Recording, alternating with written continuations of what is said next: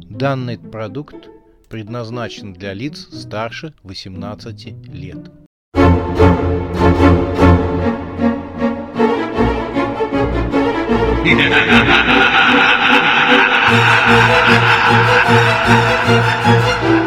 Пощекочи, нервишки.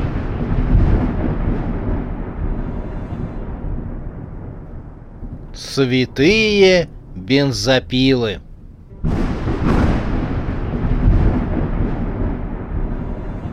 Сердце полное любви. «Освободите меня, наконец!» — кричала Алабама, дергаясь на хирургическом столе. Потлатый человек, который пришел из подземелья в хирургический кабинет, обратил на нее внимание. «Конечно, я сейчас помогу вам», — сказал Потлатый и бросился к ремням, стягивавшим конечности Алабамы. Замки были тугие, а девушка кричала и дергалась. Потлатый обратился к Яну и Констанс, которые стояли в стороне.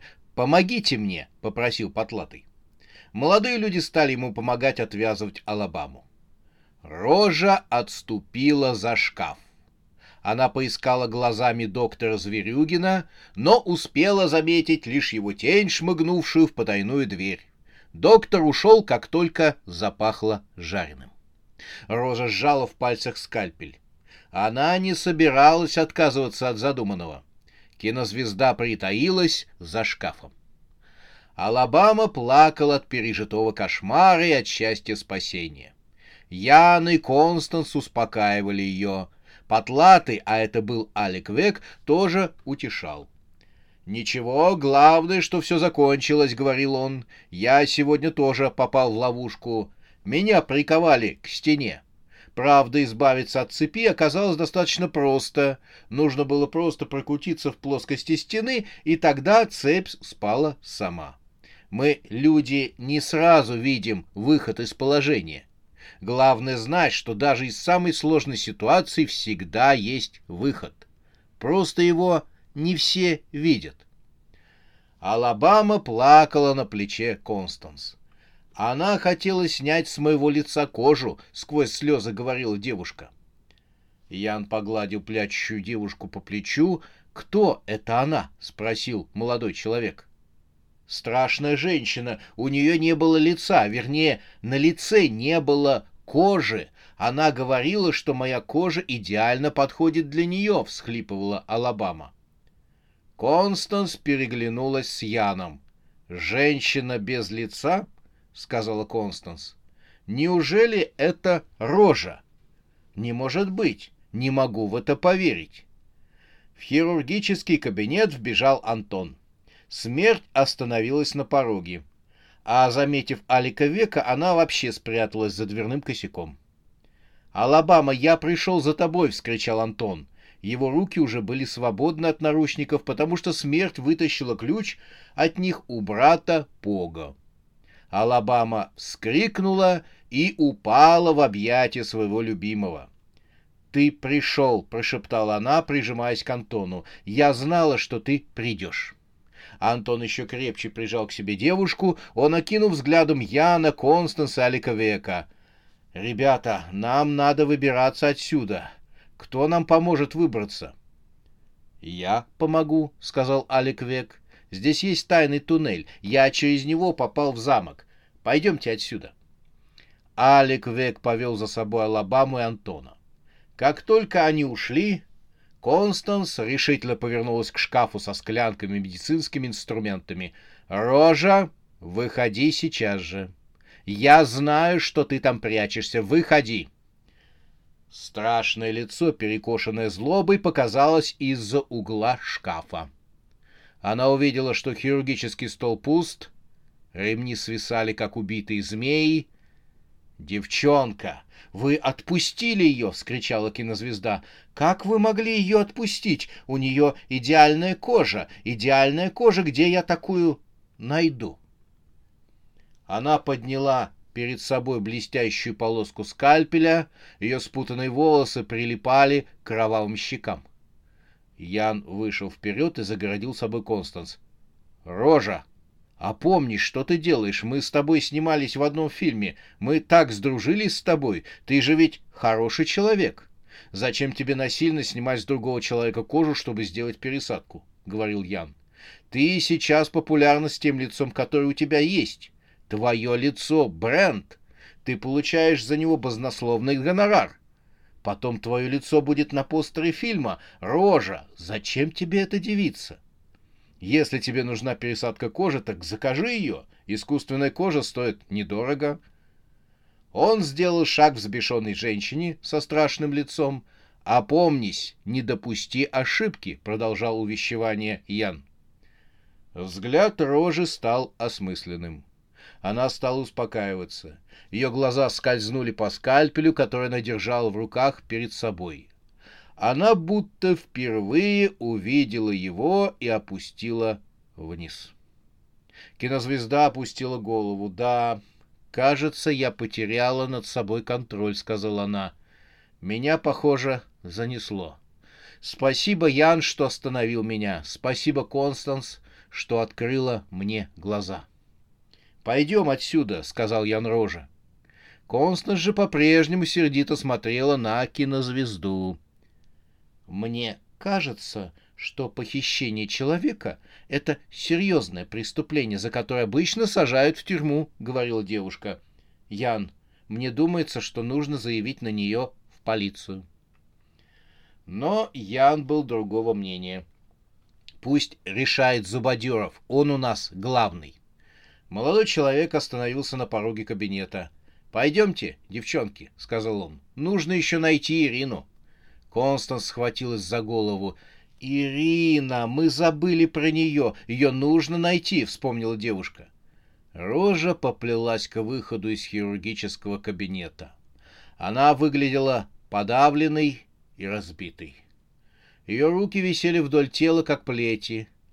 Поравнявшись с Констанс, она вдруг переменилась в лице и подскочила к девушке. «Если я лишилась шелковистой кожи этой девчонки, то для меня подойдет и твоя кожа!» — вдруг вскричала Рожа. Констанс в ужасе уставилась на перекошенное от злобы лицо Рожи. Кинозвезда подскочила к девушке — Серебряной молнией сверкнул скальпель, лезвие полоснуло по горлу Констанс. Девушка захрипела и, захлебываясь кровью, стала опускаться вниз. Ян окаменел. Его будто поразил гром. Мир для него раскололся на куски. Рожа хотела поднять с пола Констанс, но не смогла. Увидев, что Ян бросился к умирающей девушке, Рожа отступила к стене, выставив перед собой скальпель. Потайная дверь за ее спиной раскрылась. «Милочка, сюда!» — позвал Рожу, появившийся в проходе доктор Зверюгин. Он утащил в тайный проход кинозвезду и закрыл дверь. Но Яну было не до доктора и не до Рожи. Он опустился на колени перед своей любимой. Кровь рекой текла из раны на шее по полу. Девушка не могла говорить. Через пелену смерти, застилавшую ее взор, она увидела очертания своего любимого и попыталась улыбнуться. Улыбка получилась слабой. Слабеющей рукой Констанс сжала руку Яна. Ее губы что-то шептали, но молодому человеку не нужно было слов, чтобы понять, что хочет его любимая. Он приник Констанс и поцеловал ее в холодеющие губы. В последний миг существования Констанс ощущала прикосновение губ своего возлюбленного и умирала счастливой. Когда сердце перестало биться, и несчастный молодой человек осознал, что Констанс мертва, он не смог сдержать рыданий. Смерть, привалившись к дверному косяку, наблюдала за ними. Она много раз видела, как умирают люди на глазах других людей. Она видела смерть друзей, матерей, детей, возлюбленных. Раньше она безучастно смотрела на них. Это было частью ее работы. Люди не вызывали никакого отклика в ней. Но сейчас умирал человек, с которым смерть была близка последние месяцы. Все это время они общались, ходили вместе по магазинам, смеялись, обедали. Смерть не могла так просто смотреть на то, как умирала Констанс. Впервые на глазах у смерти выступили слезы. Она не выдержала и бросилась к Яну, склонившемуся над бездыханным телом своей любимой. «Я знаю, как мы можем ее вернуть. Я могу, поверь мне», — стала трясти погруженную в глубокую печаль Яна смерть. «Что ты можешь?» — тихо ответил он. «Ты же видишь, Констанс умерла. Она просто мертва». Но смерть не отступала. «Я знаю, как ее вернуть. Нам нужен Марс». Он нам поможет, Марс и камера Брюса нам помогут, — говорила она. Смерть продолжала тормошить Яна, тот потихоньку стал возвращаться в реальный мир. «Только нам нужно поскорее убираться отсюда», — продолжала смерть. С этим Ян согласился. «В этом ты права», — сказал он, поднимаясь с колен. «Нам нужно выбраться отсюда и привести сюда людей, чтобы они могли вынести Констанс из этого подземелья». «Пусть будет так», — сказала смерть. «Просто нужно уходить отсюда, пока не поздно». Тут смерть замолчала. Ей почудилось, что подземелье за пределами хирургического кабинета ожило. Послышались шорохи прячущихся в темноте монстров, захлопали крылья страшных птиц, заскреблись когти чудовищ со светящимися глазами, различные кошмары и ужасы всех размеров мастей стали подбираться к кабинету. «Опоздали!» — пропищала смерть. Ее взгляд упал на ту часть стены, за которой скрывался тайный проход. Она схватила за руку Яна, подземелье опасность. Нам нужно найти тайный проход», — прошептала она молодому человеку. Смерть выглядела до того перепуганной, что Ян не стал с ней спорить. Он поискал по стене и случайно нашел скрытую кнопку. Потайная дверь раскрылась. «Не нужно этого делать», — удержала смерть Яна. Тот хотел поднять с пола Констанс и унести с собой. Оставь Констанс, ее больше нет. Не нужно держаться за прошлое. Смотри в будущее, опираясь на настоящее. Смерч с ужасом посмотрела на порог кабинета, за которым нарастал подозрительный страшный шум. «А настоящее не сулит нам ничего хорошего», — простонала она и потащила Яна в тайный проход. Смерть еле успела закрыть потайную дверь. Она зажала ладошкой рот Яна, который хотел задать ей вопрос, что еще плохого может произойти по сравнению со смертью Констанс. Молодой человек и сам почувствовал, что в хирургический кабинет вошло нечто, не поддающееся человеческому разуму. «Здесь пусто, Пога!» — услышал он хриплый женский голос. «Никого нет!» Ей ответил голос Пога. «Хозяйка, а она рядом, далеко она уйти не могла. Наверное, бродит по подземелью». Послышалось рычание, от которого у Янов стали дыбом волосы в местах, где они не могли расти. «Перетряхнуть все! Зови весь синдикат клоунов сюда! Председателя ко мне, всех клоунов сюда и моих бабулек тоже сюда! Мы найдем эту сисястую засланку, где бы она ни находилась. Сисястая засланка же находилась в нескольких шагах и дрожала от ужаса. Черная бутылка в кармашке ее платья дрожала. Лязгнул затвор ружья. Ник вышел на верхнюю площадку башни замка Вурдалаков, держа ружье наперевес. Над его головой горели ночные звезды. Легкий ветерок трепал его волосы. Ирина сидела на каменном полу. Голова мальчика лежала на ее коленях. Девушка что-то пела и гладила его светлые волосы нежной рукой. Когда Ник подошел ближе, то Ирина прекратила петь. «Я знала, что этот день наступит», — сказала она, не поднимая головы. «Я не хотела, чтобы он когда-нибудь наступал» все рано или поздно заканчивается или, или начинается вновь. Ник молчал. Он подошел к девушке, нагнулся, ухватил мертвого мальчика за лоб и потянул кожу на себя. На удивление она легко поддалась и снялась, словно маска. Как только он это сделал, тело мальчика стало увеличиваться. Мальчик трансформировался в мужчину с седыми волосами, зачесанными назад. На нем был белоснежный костюм. Ник вспомнил, что как-то видел этого мужчину в неоновом нуаре. Это был пожиратель лиц, который принял личину известного мультимиллиардера, чтобы проникнуть на шоу. Снятую кожу киллер засунул во внутренний карман пиджака. «Это нужно вернуть хозяину», — пояснил Ник. Ирина запустила пальцы в седые волосы.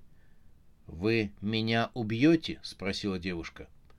Ник покачал головой. «Нет, такого приказа не было», — ответил киллер. «Нам нужно только вернуть то, что причитается нашему клиенту». «Значит, он вернулся для этого? Очевидно, только для этого или для чего-то большего и страшного. Ирина направила свои ладони в грудь умершего мужчины. Они вошли в него словно в масло. Я была так счастлива. Но я могла любить лишь его сердце, и не более того, — говорила она. Его сердце, оно было полное любви. Он был таким молодым и свободолюбивым. Но я не могла видеть того, что он творит. Думала, что со временем все поменяется, и мы заживем как семья. Но я ошибалась, он становился все только злее и жестче, поэтому я сбежала и украла его сердце. Я могла любить только его сердце. Руки Ирины вынырнули из груди. На ладонях она держала черное сердце. Сердце мерно раздувалось и сдувалось. Черная плоть в сердце в некоторых местах была обита железом. Глубокими бороздами по плоти проходило плохо сшитые швы. Ник расправил полиэтиленовый пакет с ручками, и Ирина кинула туда сердце падшего ангела. Я хотела сделать себе любимого человека, чтобы он любил меня, а я его. Поэтому дала сердцу человеческую оболочку. Сшила ее из частей умерших людей. Все было хорошо, мы жили мирно, я думала, что так и будет всю мою жизнь. Но со временем он стал подмечать в себе недостатки. Он стал пропадать, потом я узнала, что он убивает людей и заменяет в себе те части тела, которые ему не нравились. Я просила не делать этого. Он пообещал. Сильнее всего ему не нравилось его лицо. Заменить лицо стало навязчивой идеей, которая пожрала все его мысли. Я ничего не смогла с этим поделать. Мы стали реже видеться. Так и появился пожиратель лиц. Он ушел от меня, и больше я его не видела до сегодняшнего дня. Я сразу узнал его, несмотря на его образ червонного, который он принял. Но когда он упал, я потеряла контроль над собой. Я любила его, любила это сердце, полное любви.